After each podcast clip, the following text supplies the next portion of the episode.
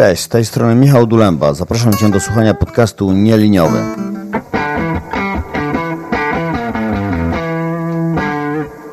Będziemy tu rozmawiać o machine learning, programowaniu i zarządzaniu projektami korzystającymi ze sztucznej inteligencji. Jeśli pracujesz w tej branży, chciałbyś zacząć lub Twoja firma rozważa wykorzystanie tych technologii, jesteś w dobrym miejscu. Zapraszam Cię serdecznie.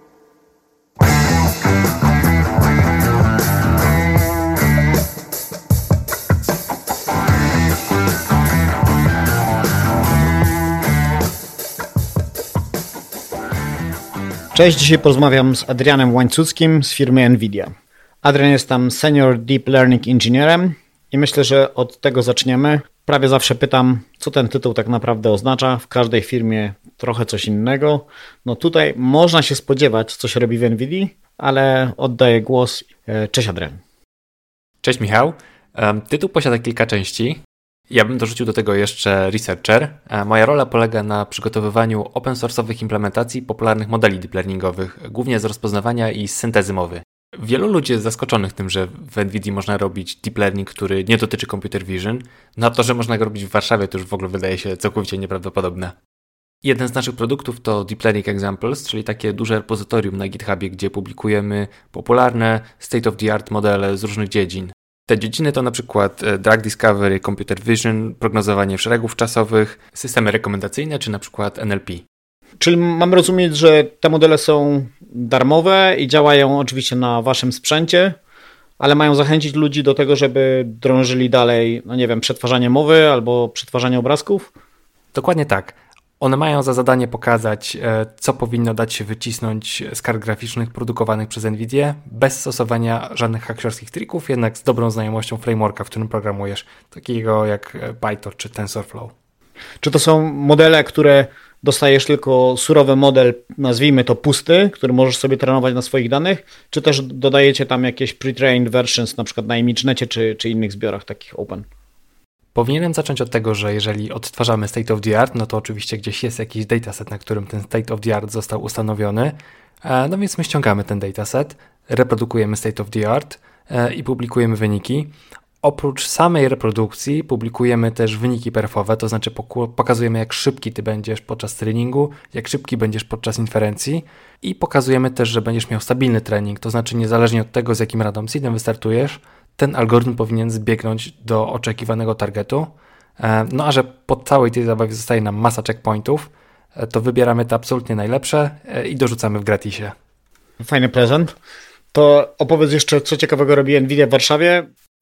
Więc zacznę może od tego, że robimy nie tylko deep learning. Mamy na przykład kilka osób zajmujących się game devem, natomiast większość pracy, która jest realizowana w Warszawie, faktycznie dotyczy deep learningu.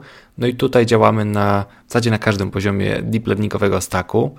Stacku, czyli patrząc tak zupełnie od dołu, mamy ludzi zajmujących się driverami, e, mamy zespół zajmujący się bibliotekami matematycznymi. Drugi duży zespół to jest zespół DALI, czyli Data Loading Library. Ten zespół robi taką szybką biblioteczkę do wczytywania augmentacji danych. Ona jest uniwersalna, to znaczy niezależna od frameworka i możesz myśleć o tym, że to jest taki lepszy substytut dla PyTorchowego data loadera. Ta biblioteczka jest na tyle magiczna, że implementuje bardzo wydajnie rzeczy, które na przykład w NumPy'u działałyby powoli. Następny duży zespół to właśnie Deep Learning Examples, czyli już konkretny development modeli deep learningowych. Już tak zupełnie na szczycie staku mamy zespół, który zajmuje się deploymentem modeli, czyli ludzie dbający o to, żeby te nasze modele były konwertowalne na przykład do Onyxa, do TensorRT, e, albo żeby dało się ich używać w Triton Inference Server. Oprócz tego, że poprzez Deep Learning Examples oni pokazują przykłady, w jaki sposób dokonać deploymentu modeli, to jeszcze rozwijają narzędzia, które mają temu służyć. Brzmi świetnie, dokładnie jak coś, czego będę potrzebować w przyszłym tygodniu. Ale teraz jeszcze wróćmy do tego image augmentatora, czy augmentatora danych, bo tu jest dla mnie ciekawe, czy to jest taki tool, że on już tam pod spodem wie, że ma to robić w iluś wątkach, procesach i wykorzystywać na maksa sprzęt jednocześnie nie pozwalając karcie odetchnąć? Czy to jest tak, że on robi tylko te zmiany, ale ten loading i jakiś tam paralelizm musisz sobie sam napisać? E, to wszystko już jest napisane dla Ciebie, Michał. Dali ma swoje domyślne ustawienia, które możesz zmienić, bo no pewnie nie tylko chcesz dostroić liczbę wątków, ale na przykład dopasować się pod rodzaj storage, e, którego używasz. No i faktycznie chodzi o to, żeby docisnąć na maksa procesor podczas kiedy GPU jest rozgrzane i no żeby to GPU nigdy nie czekało na dane.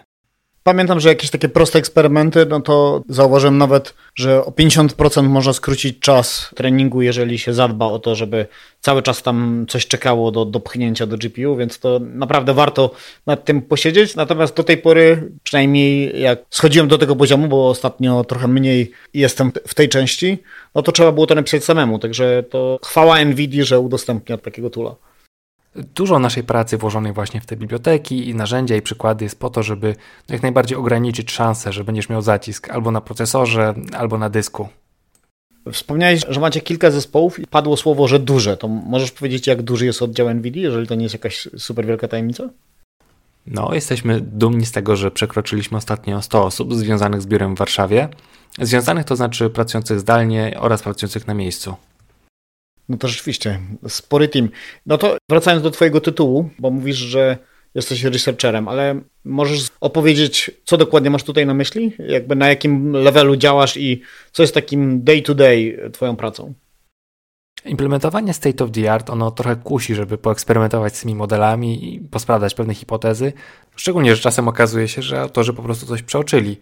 E, staramy się też, żeby praktyki, które organizujemy, były na maksa ciekawe, no i tam jednak brać na warsztat takie ciekawsze i śmiałe tematy. Dodatkowo, jeżeli pojawi się w grupie jakiś pomysł, który jest ciekawy i niekoniecznie związany z jakimś modelem, no to, to również możemy go wziąć na warsztat. Sporo osób z naszego biura było zaangażowanych w Neural Architecture Research, czyli właśnie coś takiego, co jest generyczne i niekoniecznie związane z jednym modelem. No i jeżeli wymyślimy coś nowatorskiego, no to oczywiście mamy zielone światło, żeby to publikować. Wspomniałeś o mocy obliczeniowej, to jest tak, że mieszkacie nad jakimś wielkim centrum obliczeniowym, gdzie jest 5000 GPU, czy wysyłacie te obliczenia w jakieś miejsce, gdzie jest właśnie takie centrum w Stanach, czy jakimś innym miejscu? Nvidia posiada swoje własne klaster obliczeniowe. Podczas pandemii był otwarty taki duży klaster Selene, E, on załapał się wtedy do absolutnej czołówki top 500 tych największych superkomputerów na świecie. W tym momencie troszkę spadł. E, wydaje mi się, że dalej jest jeszcze w pierwszej dziesiątce. Niedawno został zapowiedziany nowy klaster. E, on ma być otwarty za kilka miesięcy i oparty o architekturę Hopper. I na pokładzie ma się znaleźć ponad 4600 kart graficznych. No i to jest znowu zamach na, na absolutną czołówkę tego top 500. No, brzmi przerażająco. Jesteś w stanie opowiedzieć, jak odbywa się budowa czegoś takiego, albo kto ma dostęp? Czy to jest tak, że masz super biometryczne, nie wiem, czytniki, które mówią tak, mogę skorzystać, albo 17 podpisów potrzebujesz i wtedy możesz tam odpalić swoje obliczenia? My się logujemy zdalnie do tych klastrów, także no wiemy, że gdzieś są na świecie i ewentualnie widzieliśmy z nich tylko jakieś migawki, zdjęcia. Natomiast dostępność dla pracowników jest bardzo dobra. Jeżeli ktoś potrzebuje tego dostępu, to go zazwyczaj dostaje. Proces wdrażania i ustawiania tego klastra, on odbywa się trochę z zasadą eat your own dog food, czyli żebyś jadł swoje własne żarcie dla psa. To jest taka zasada w informatyce, która mówi, że firmy świetnie wychodzą na tym, jeżeli same używają swojego własnego produktu, no bo od razu go testują. I podczas otwierania własnych serwerowni, ponieważ firma i takich potrzebuje, no to ma jeszcze okazję przetestować trochę ten sprzęt i ma taki proof of concept, potem, żeby sprzedawać go dalej. Brzmi świetnie. Ja ostatnio trochę bawię się z modelami tymi dyfuzyjnymi, więc wyobrażam sobie, dostęp do takiego klastra mógłby dać całkiem ciekawe możliwości. Wracając, chciałem Cię zapytać, jak dostać taką pracę? Podejrzewam, że w części głów pojawi się taka myśl, czy tam potrzebuje doktorat z matmy, czy potrzebuje jakiegoś super doświadczenia z C++. Gdybyś mógł tutaj zdradzić mniej więcej jaka jest ścieżka albo czy jest w ogóle jakaś taka ścieżka, którą więcej ludzi w biurze przeszło, żeby tam trafić? Popularna ścieżka wojownika to przyjść na praktyki, wykazać się i zostać. Ta ścieżka nie jest wcale taka trudna, jak mogłoby się wydawać. U nas często się podkreśla, że bardzo dużo osób, które przyszły i zostały, to wcale nie są olimpijczycy, tylko to są studenci, którzy przyszli, wykazali się, to są po prostu ludzie z pasją. Tu warto podkreślić, że nie trzeba mieszkać w Warszawie, żeby aplikować. Praca zdalna bardzo ułatwiła studentom z całej Polski przychodzenie do nas na praktyki. No myślę, że to będzie ciekawa wiadomość dla części zapaleńców, że jest taka możliwość. Wspomniałeś o publikacjach, ale teraz chciałem zapytać, taka publikacja to jest, tak jak mówisz, optymalizacja jakiegoś modelu, czyli wyciskasz dodatkowe 1% albo 0,5%, jesteś królem imidżnetu przez najbliższe dwa tygodnie? Czy to jest y, coś takiego, że tworzysz coś zupełnie nowego, bo wymyśliłeś nowy rodzaj sieci? W którym obszarze raczej częściej się poruszacie? Te prace, w których brałem udział i znam z autopsji, dotyczyły syntezy mowy i tam już nie było bicia się o procenty, tylko raczej tworzenie nowych, e, nowych feature'ów dla tych modeli i, i po prostu rozwój jakości. Natomiast tu już wspominałem wcześniej taki właśnie bardzo ciekawy kierunek Neural Architectural Search. E, tu wiem, że właśnie jest przygotowywana publikacja na ten temat. Ale mówisz o takim automacie, który składa sieć z różnych klocków modułów i w tym momencie możesz tam wycisnąć maksymalne parametry dzięki temu, że sieć sama się, nazwijmy to, zbuduje. W takim oczywiście dużym uproszczeniu. Tak, no mniej więcej tak to działa. Bo mówisz o generycznym zastosowaniu, czyli tutaj te klocki miałyby, tak jak powiedzmy w Transformerach teraz służyć no, prawie do wszystkiego? W tym wydaniu na warsztat są wzięte sieci konwolucyjne, no i chodzi o to, żeby przy zachowaniu jakości maksymalnie zbić czas inferencji poprzez zmianę liczby warstw, czy też manipulowanie ich parametrami. No, brzmi idealnie do jakichś zastosowań edge'owych. Jakby wszyscy znają NVIDIA z dużych kart i wielkich stacji roboczych, tak mi się wydaje, przynajmniej to jest może, może oczywiście wizja w mojej głowie, ale czy to jest tak, że raczej idziecie w te właśnie wielkie maszyny, czy też krawędź i ta szybkość inferencji jest ważna? O, oczywiście jest ważna. Nvidia stara się zająć e, spory kawałek segmentu data center, no i tam e, w zasadzie najważniejsza jest wydajność per watt. Innym przykładem takiej mniejszej platformy jest na przykład platforma Nvidia Oren. Ona ma służyć do autonomicznej jazdy. No właśnie chciałem zapytać o te platformy do autonomicznej jazdy, bo wiem, że w pewnym momencie rozwiedliście się z Teslą i oni zaczęli budować swoje rzeczy. Natomiast chyba dalej część producentów, można powiedzieć, buduje w oparciu o, o waszą platformę. To wygląda tak, że to zadanie, które jest bardzo trudne zresztą, stworzenia sztucznej inteligencji do autonomicznych samochodów, ono zostało w pewnym sensie wyoutsourcowane przez niektóre duże firmy do NVIDIA, co jest moim zdaniem świetnym pomysłem, no bo w przeciwnym wypadku każda z tych firm musiałaby odtworzyć tę technologię na własnym podwórku, no a w dzisiejszych czasach już samo rekrutowanie ludzi jest strasznie trudne. Nvidia i Tesla, tak na, ile, na tyle na ile rozumiem ten rynek, to mają trochę inny pomysł, jak to ugryźć. Tesla opiera się tylko albo w głównej mierze na kamerach i stara się rozgryźć rzeczywistość przez pryzmat computer vision. Podejście Nvidia jest bardziej konserwatywne, to znaczy kamery, tak, oczywiście, ale oprócz tego są używane lidary i sensory ultradźwiękowe. Dużym wyróżnikiem Nvidia jest to, że trenuje tę sztuczną inteligencję we własnym symulatorze e, do Autonomous Driving, który się nazywa Omniverse. Czy mówisz o symulowaniu sytuacji, które występują raz na miliard przejazdów przez skrzyżowań albo nie wiem, już zachowań kierowców, które no, bardzo trudno byłoby odzorować na drodze? Więc w Omniversie czas płynie inaczej, wszystkie symulacje można bardzo mocno przyspieszyć, no a ponieważ są fotorealistyczne, to mają bardzo duże przełożenie na rzeczywistość. I teraz za każdym razem, kiedy zmienią się warunki fizyczne, na przykład masa auta, no to jesteś w stanie bardzo szybko przetrenować sobie swoje modele do AI i zaadaptować je do tych zmienionych warunków. Teraz, jeżeli chodzi o sytuacje skrajne, jakieś wydarzenie na drodze, no to na tyle, na ile ja rozumiem ten system, no to są sposoby na to, żeby wręcz przekuć je na takie unit testy, które potem można wykonywać do znudzenia i do znudzenia wewnątrz Omniverse. Dane do takiego unit testu są zbierane w rzeczywistości i tu dalej są dwa podejścia. Te modele i ich zachowanie można odtworzyć i wyrenderować w Omniverse albo na podstawie danych z lidaru, albo na podstawie danych z kamer. Tak, słucham o Omniversie, no to oczywiście pojawia się też to pytanie, czy mówimy o tym samym, co jest na ustach wszystkich, czyli takiej idealnym odzorowaniu rzeczywistości, do którym możesz się zanurzyć i tam spędzać czas i nie wiem, tam mieć swoje życie prywatne, pracę, spotkania i co tam sobie zażyczysz. Czy tutaj Nvidia też zmierza w, w tym kierunku? Pomysłów na taki duży, otwarty, wirtualny świat jest w tym momencie kilka.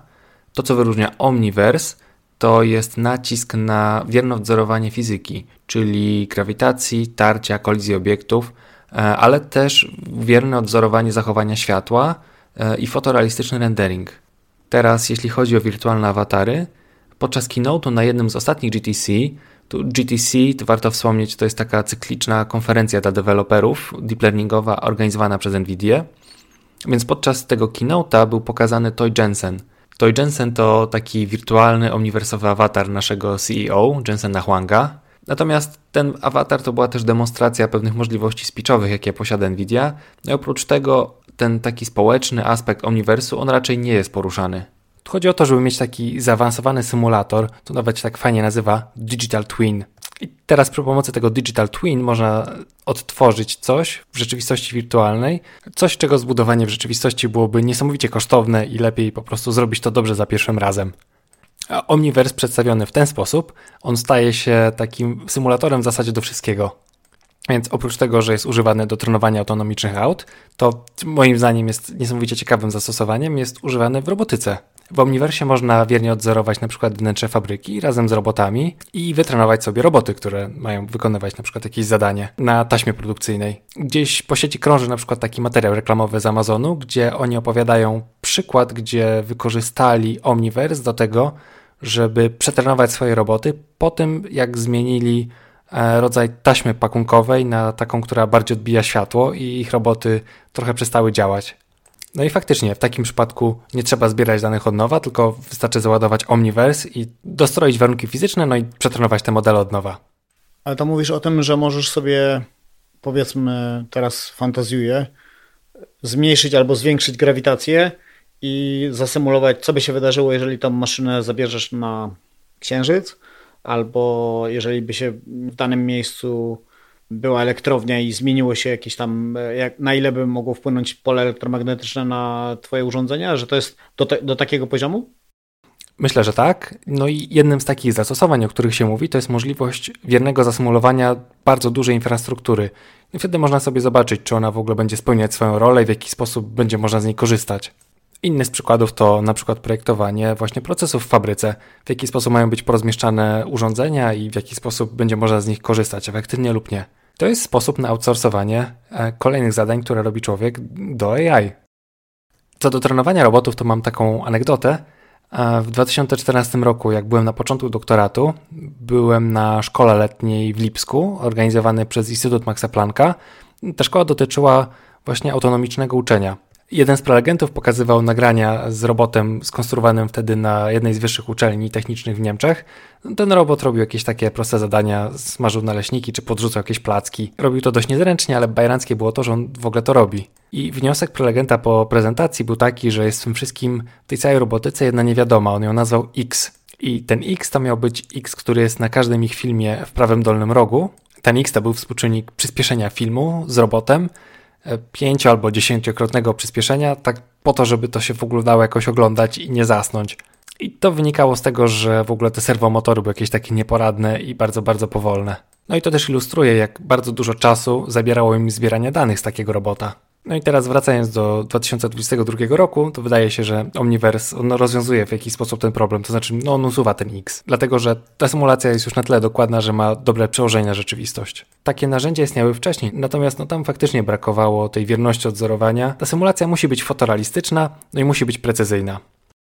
To właśnie sobie pomyślałem o tym, czy żeby było wykorzystywane przy dopracowywaniu brył samochodów, bo jeszcze zupełnie niedawno, co mnie bardzo zaskoczyło, widziałem taką wersję, gdzie któraś firma zrobiła ten samochód jakiegoś takiego miksu gliny.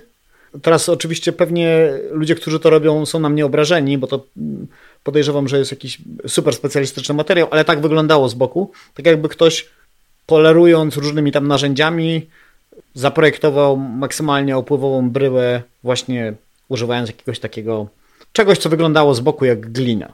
I teraz, czy, czy, czy kojarzysz, że w Omniverse można byłoby taki proces przeprowadzić i dopracować, no, zakładając bardzo szybko, dopracować taką bryłę, żeby miała jednocześnie zmieścił się silnik, pasażer i jeszcze miał rozsądną widoczność i spalał mało paliwa. Więc Omniverse nie jest narzędziem do projektowania, no bo takie narzędzia mieliśmy już wcześniej. On oczywiście pozwala na integrację z istniejącymi narzędziami. No to jego zastosowanie w Automotive jest w zasadzie dwojakie, czyli po pierwsze zapewnienie fotorealistycznych warunków do treningu samochodów, no a po drugie planowanie i optymalizowanie taśm produkcyjnych. No i w zasadzie skoro już możesz projektować i wirtualne miasta, i wirtualne fabryki, i taśmy produkcyjne, no to nic nie ogranicza Twojej wyobraźni, żeby projektować dowolne inne duże obiekty i sceny, i można sobie łatwo wyobrazić takie zastosowanie, gdzie modelujesz w Omniverse raz miasto albo po prostu wybraną dzielnicę miasta i w momencie, kiedy potrzebujesz nakręcić scenę pościgu przez Manhattan, no to nie trzeba zamykać ulic i paraliżować ruchu, tylko wyciągasz sobie z rękawa, czyli z uniwersu, model, który już został kiedyś zrobiony i jest w bibliotece, ewentualnie został zaktualizowany, no i tam sobie kręcisz tę swoją scenę. Studia oczywiście mają swoje biblioteki modeli. Tu przykładem może być Pixar, gdzie jeden samochód był gdzieś znaleziony w praktycznie każdym filmie, który wyszedł ze studia Pixara na przestrzeni kilku lat i fani doszukiwali się w tym jakiegoś dużego wspólnego uniwersum. No to nic innego jak po prostu recykling tych modeli przez grafików i dobrze utrzymana biblioteka z dobrym mechanizmem wyszukiwania. To może wróćmy do tego momentu, w którym powiedziałeś, że firmy motoryzacyjne wyoutsourcowały to. Tak pomyślałem sobie, że 3-4 lata temu był taki moment, w którym wszyscy giganci szukali deep learningowców i próbowali to budować u siebie, ale z tego co mówisz, to jednak podjęli męską decyzję, że może ktoś to zrobi lepiej. Na to wygląda, ale tu ciężko mi coś powiedzieć. Może tak być, że to nie jest całkowicie wyoutsourcowane tylko jakieś do określonej części pojazdów, ale tak sobie kojarzę właśnie taki moment, w którym tych ofert było bardzo dużo i w pewnym momencie ich bardzo ubyło, więc być może to jest powiązane jedno z drugim. Wspomniałeś o tym, że dobrze jest trafić do Was na praktyki i to jest jakaś ścieżka do tego, żeby pozostać, ale to teraz chciałem zapytać, czy to wynika z tego, że liczy się to zacięcie, że ktoś jest powiedzmy zapaleńcem deep learningowym i jak przyjdzie to wykazuje to zainteresowanie, wykazuje to szaleństwo na punkcie deep learningu i dlatego dostaje pracę? Czy jest tu jakiś inny warunek tego, żeby pozostać? Myślę, że szaleństwo nie jest konieczne, liczą się umiejętności. Ale tutaj umiejętności, jasna sprawa, tylko teraz wyobrażam sobie coś takiego, że niektórych rzeczy to jest takie błędne koło, że nie umiesz ich, dopóki ich nie robisz, a nie będziesz ich robić, dopóki się ich nie nauczysz. W sensie wydaje mi się, że akurat w deep learningu często ta sytuacja występuje, czyli albo próbujesz coś wyrzeźbić od zera w domu, ale to jest trudne, albo idziesz do firmy, która w jakimś sensie ci pomoże nabyć tych umiejętności, no ale mamy tutaj tego juniora, który chciałby dostać się do firmy, która chciałaby, żeby on już był seniorem. I jak sobie z tym radzicie? Albo jak sobie ludzie z tym radzą? O, może to jest lepsze pytanie. Ciężko powiedzieć, jaką tutaj przyjąć strategię, i myślę, że nie ma jednej takiej uniwersalnej dla wszystkich. E, mieliśmy zarówno olimpijczyków, którzy mieli bardzo malutką wiedzę o machine learningu i się jej nauczyli po prostu po drodze, no jak i ludzi, którzy nie mieli żadnych przesadnie dobrych olimpijskich umiejętności algorytmicznych, no ale byli mocni z machine learningu, czyli jakby oba krańce takiego spektrum. Jeśli chodzi o weryfikację umiejętności, to myślę, że to jest u nas na wysokim poziomie i jeżeli jesteś dobry, to my tego nie przeoczymy. E, to jedna sprawa. E, druga to może trochę bardziej w formie porady. E, myślę, że zamiast wielu małych rzeczy, lepiej skupić się na jednej dużej. To znaczy, tych wiele małych rzeczy nie będzie się sumowało tak dobrze do jednej dużej. I przez jedną dużą mam na myśli mocną publikację, ciekawy projekt, dobry internship to powinno wystarczyć, żeby przykuć uwagę rekrutera. Ja na przykład y, trochę ostatnio, jak szukaliśmy stażystów do Ignite, no to mieliśmy taki case, w którym człowiek pokazał, no można powiedzieć, trzy tutorialowe cases z cyklu, no powiedzmy, teraz y, nie pamiętam dokładnie, ale wytrenowany MNIST, IMDB i coś tam jeszcze. No i to jest tak, że w 2016 pewnie byłoby to wielkie wow, ale teraz to było tak, jak mamy zareagować na coś, co w zasadzie można skopiować z, y, nie wiem, 20 blogów i pewnie na Kaglu jest 200 notebooków, które wystarczy nacisnąć run i masz y, ten wynik. Więc rozumiem, że tutaj mówimy o czymś trochę bardziej unikalnym i trochę większym. No niekoniecznie. Gdybym rozmawiał z taką osobą, to nie skreślałbym jej na starcie, tylko starał się sprawdzić, czy dobrze rozumie, co tam się dzieje w tych notebookach. A to jest dużo ważniejsze. E, to znaczy, czy dobrze rozumie architekturę modelu, czy dobrze rozumie publikacje, na których to wszystko jest oparte, no, recepturę uczenia, dobór hiperparametrów, e, algorytm optymalizacji, proces przygotowania danych, no wszystko i wszystko.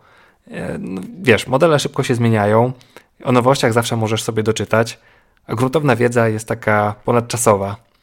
Mm, no więc jeśli przyjdzie kandydat i fajnie powie o takim notebooku, popisze się wiedzą, nawet jak to jest jakiś model, na który już dawno, dawno nie ma hypu, to ja dalej będę mega zadowolony z takiego kandydata.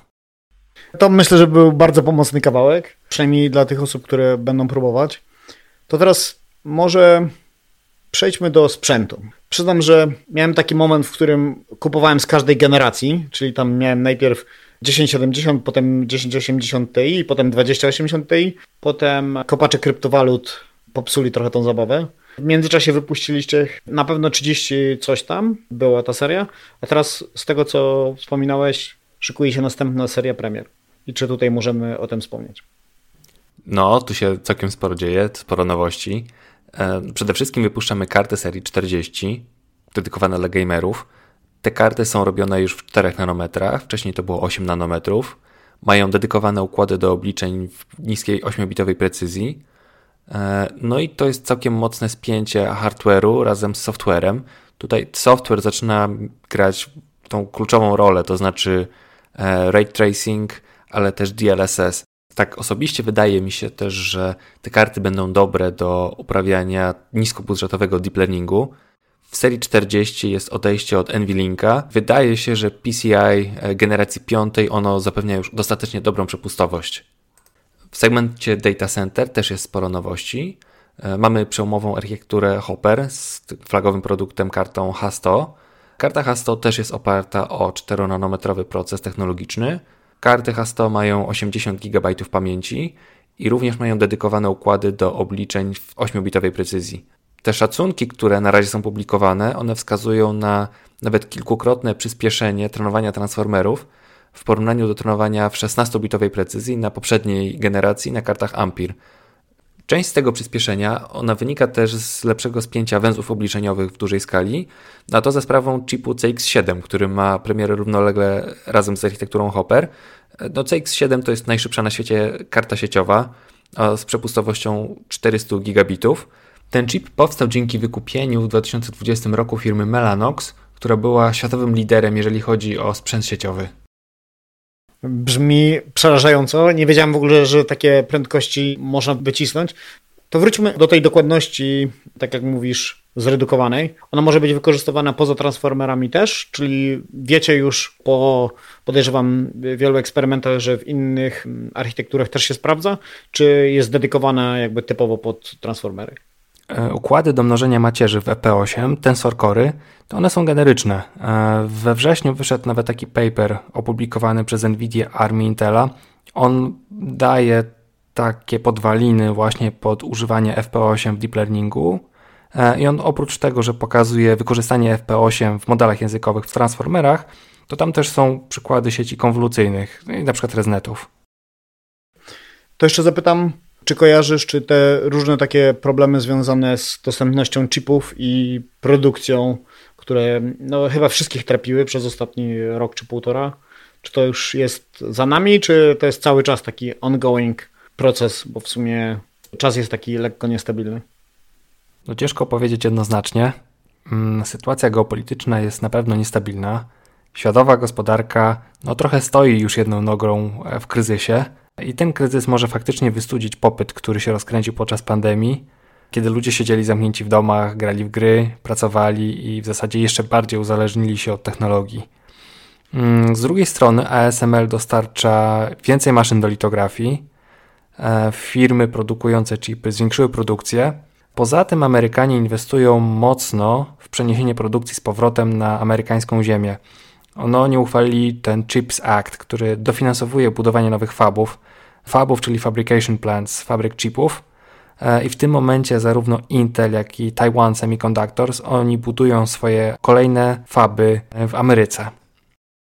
Przeskakując na chwilę, bo mówimy o, o wirtualnych awatarach, ale przynajmniej jak sobie wyobrażam do tej pory, wygenerowanie takiej osoby z jeszcze z określonymi cechami i zachowaniem różnych praw fizycznych, nie wiem, nadaniem głosu i tym podobnych elementów, no wymaga, wydaje się, dość sporej mocy obliczeniowej. I teraz jak, jak myślisz, jak się to odbędzie? No bo jeżeli chciałbyś w takim środowisku zasymulować 100 osób, 1000 albo milion, no to, to ta ilość kart graficznych prawdopodobnie będzie przegigantyczna, żeby być w stanie coś takiego zrobić.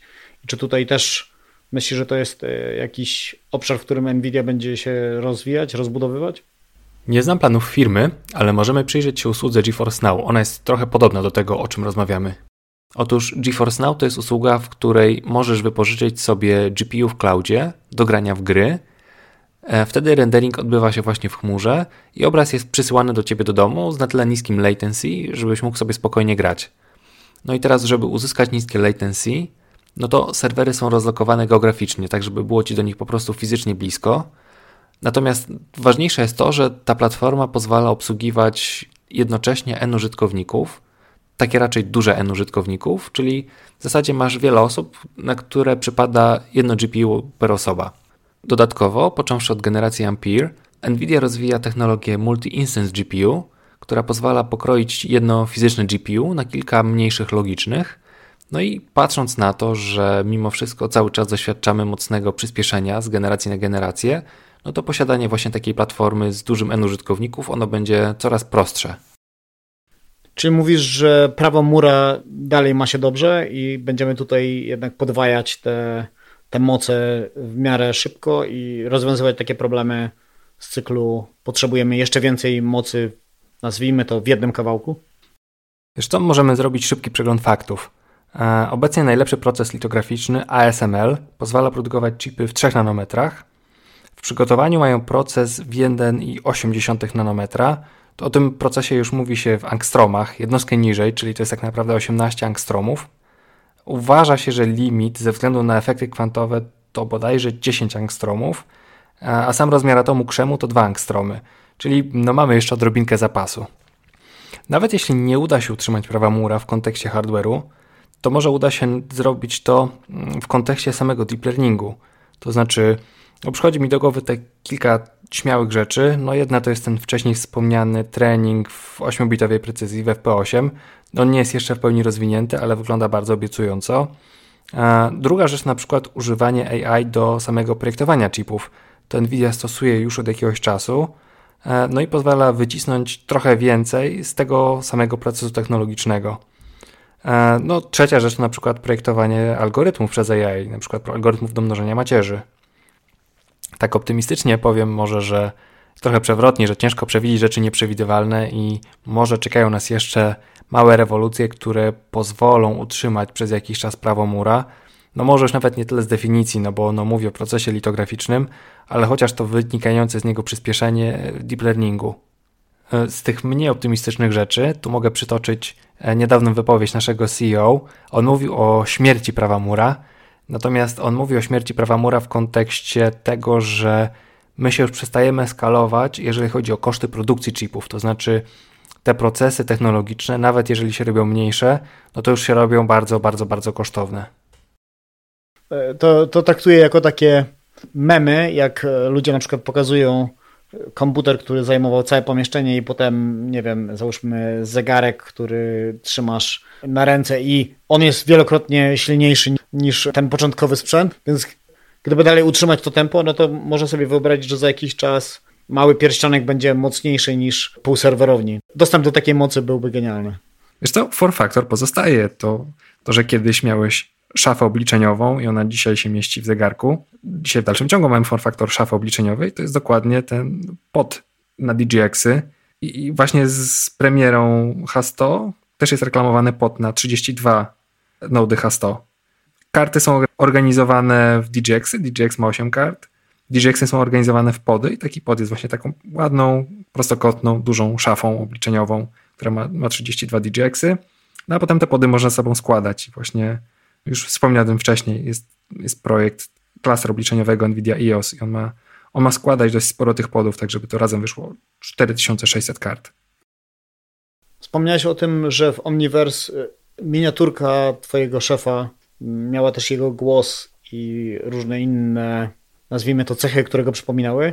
No to może przejdźmy do tego SDK, które do generacji i e, rozumienia mowy. Czy tutaj y, możesz opowiedzieć, jakie ono daje możliwości i czy każdy może użyć tego w swoim komercyjnym produkcie, czy to jest jakiś wasz produkt za wywołanie, którego się płaci, jak to, jak to działa?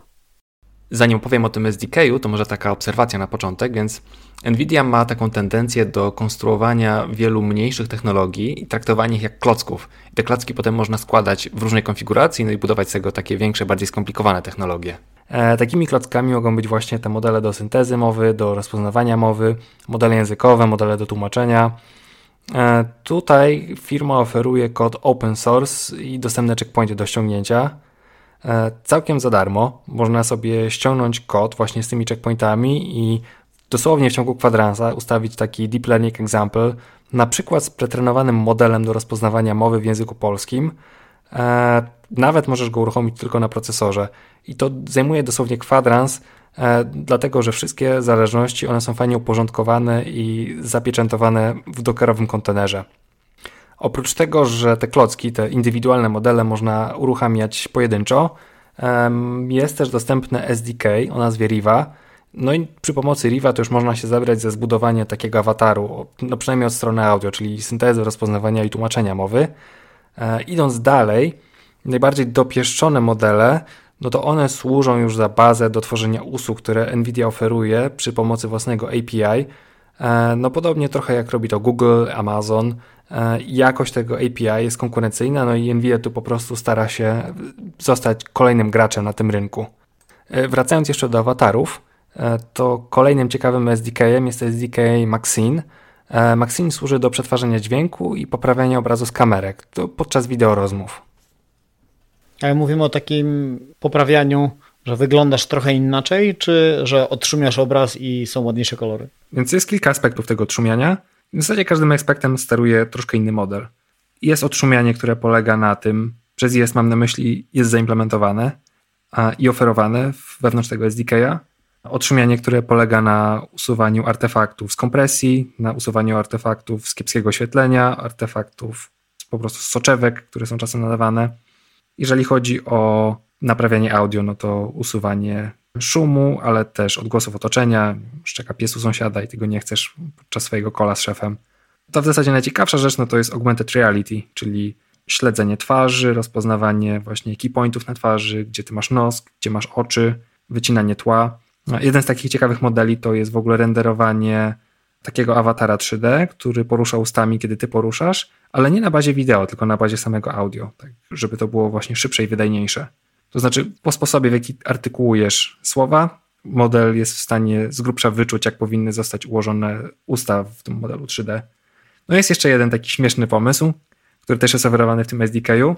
To jest korekcja obrazu w ten sposób, żeby twój wzrok był skierowany w stronę rozmówcy. To znaczy, jeżeli ty lekko patrzysz gdzieś w sufit albo w podłogę, no to postprocessing po prostu ustawi twój wzrok, żeby cieszył odbiorcę, pokazując mu swoje zaangażowanie i swoją uwagę. To jest w ogóle ciekawe, bo wyciągnąłeś mi tą myśl telepatycznie. Chciałem o to zapytać. Często jak rozmawiam z kimś i na przykład jego kamerka jest gdzieś powyżej laptopa, albo tak jak ja teraz na przykład stoję, no to ta korekta, nazwijmy to ustawienia gałek ocznych byłaby bardzo przydatna, bo nie zawsze jesteś w stanie patrzeć cały czas w kamerkę, raczej patrzysz na tego swojego rozmówcę, który jest często gdzieś tam poniżej czy w innym miejscu na monitorze. Więc to, to taki byłby niezły bajer, choć z drugiej strony wyobrażam sobie, że taki człowiek terminator, który patrzy na ciebie przez 100% czasu, mógłby być mocno nienaturalnym w odczuciu, czyli jednak no większość ludzi trochę gdzieś umyka wzrokiem i czasami zmienia tą pozycję i nie patrzy cały czas w 100% e, w oczy rozmówcy. Zresztą nie pracuję przy tym SDK-u, ale mogę sobie wyobrazić, że łatwo dorobić sobie taką gałeczkę, taki suwaczek, komfort rozmówcy i tam wiesz, jak pociśniesz na maksa w prawo, to patrzysz na niego cały czas i drenujesz go wzrokiem. I o to dba model, no, o to dba model. Dobre, dobre. Podoba mi się ta, ta opcja. Chętnie to zobaczę. A to SDK jest otwarte, w sensie można je po prostu pobrać, przetestować, czy to jest też tak jako jakiś rodzaj usługi? Więc ten SDK Maxine On jest teraz Early Access, ale powinien być za darmo w ramach programu dla deweloperów. A, czyli mogę sobie sprawdzić, czy jest słuchaczek. To dzięki piękne. No to teraz jeszcze jestem ciekaw, bo mówisz, że te same modele, czy zbliżone modele, które są w tej bibliotece, są też później w waszych API. Czy to jest tak, że Nvidia czuje się na tyle mocna, że nie odczuwa tutaj, że ktoś może budować na bazie tych samych komponentów konkurencję, albo nie wiem, startup, który wykorzysta właśnie taki model z darmowej biblioteki, a nie będzie płacić za API gotowe? To się dzieje i jestem świadomy startupów, które powstały na bazie Deep Learning Examples. No to jest nasze pewne nastawienie do rynku. Poza tym to jest tak, że wiele firm, które w jakiś sposób korzysta z tych produktów, e, one dokładają do tego, żeby te produkty były lepsze. Funkcjonujemy w takim systemie, w którym to raczej dane są wartością, a nie receptury do tworzenia modeli. Więc firmy publikują dosyć otwarcie swoje, e, swój research, wymieniają się nim i dzięki temu mamy błyskawiczny postęp, jeżeli właśnie chodzi o sztuczną inteligencję. I to w zasadzie dotyczy wszystkich dużych korporacji. To super, bo tak sobie wyobraziłem taką sytuację, w której jest wyścig zbrojeń i wszyscy trzymają to u siebie w szufladzie. To chyba ta sytuacja wyglądałaby zupełnie inaczej. Też wydaje się, że progres byłby zupełnie inny, gdyby nie, nie tysiące ludzi, która gdzieś tam po godzinach kombinuje, co tu można jeszcze ciekawego zbudować. Dokładnie tak. Tutaj ciężko też przewidzieć na przykład, co zrobią Chiny po tym, jak Amerykanie chcą ich odciąć od tej najświeższej technologii. No póki co wydaje się, że Chińczycy publikują na równi z Amerykanami. Poza tym bardzo dobrą robotę robią uniwersytety i one też mocno korzystają na tym, że zarówno research, jak i narzędzia, że to wszystko jest otwarte.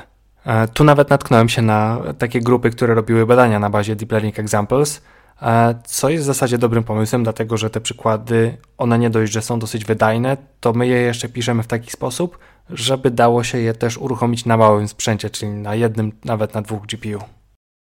To pociągnę ten wątek jako jedno z ostatnich pytań. Czy myślisz, że takie budowanie właśnie swojej firmy od zera, czyli że bierzesz właśnie taki model z Deep Learning Examples i powiedzmy, że masz swój unikalny zbiór danych, to jest dobra ścieżka, czy dużo częściej na przykład widzicie takie wersje, że ktoś ma pomysł, ale jednak outsourcuje bardzo dużo i używa jakiegoś gotowego API, ewentualnie, nie wiem, AutoML-a, który dostarczy mu gotowy komponent, żeby bardzo nie musiał inwestować swoich zasobów. Myślę, że to trzeba rozpatrywać dla każdego przypadku z osobna, natomiast e, czemu nie? Deep Learning Examples to jest dobre miejsce, od którego można zacząć.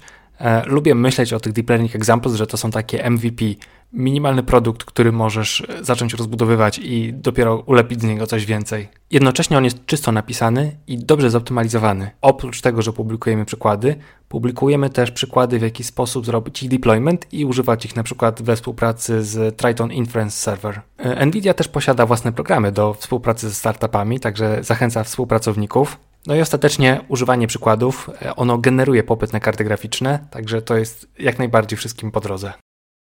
To myślę, że tą optymistyczną myślą na sam koniec, że warto próbować nawet budować z tych jeszcze mniejszych klocków. Zakończymy. Dzięki piękne za opowieści. Super, że podzieliłeś się newsami tymi przynajmniej, które mogłem z siebie wyciągnąć i tymi opowieściami, jak jest pracować po tej drugiej stronie, czyli nie wykorzystywać tylko te rzeczy, ale też je budować. Dzięki jeszcze raz. Piękne dzięki za zaproszenie, Michał. Dzięki i do usłyszenia. Cześć.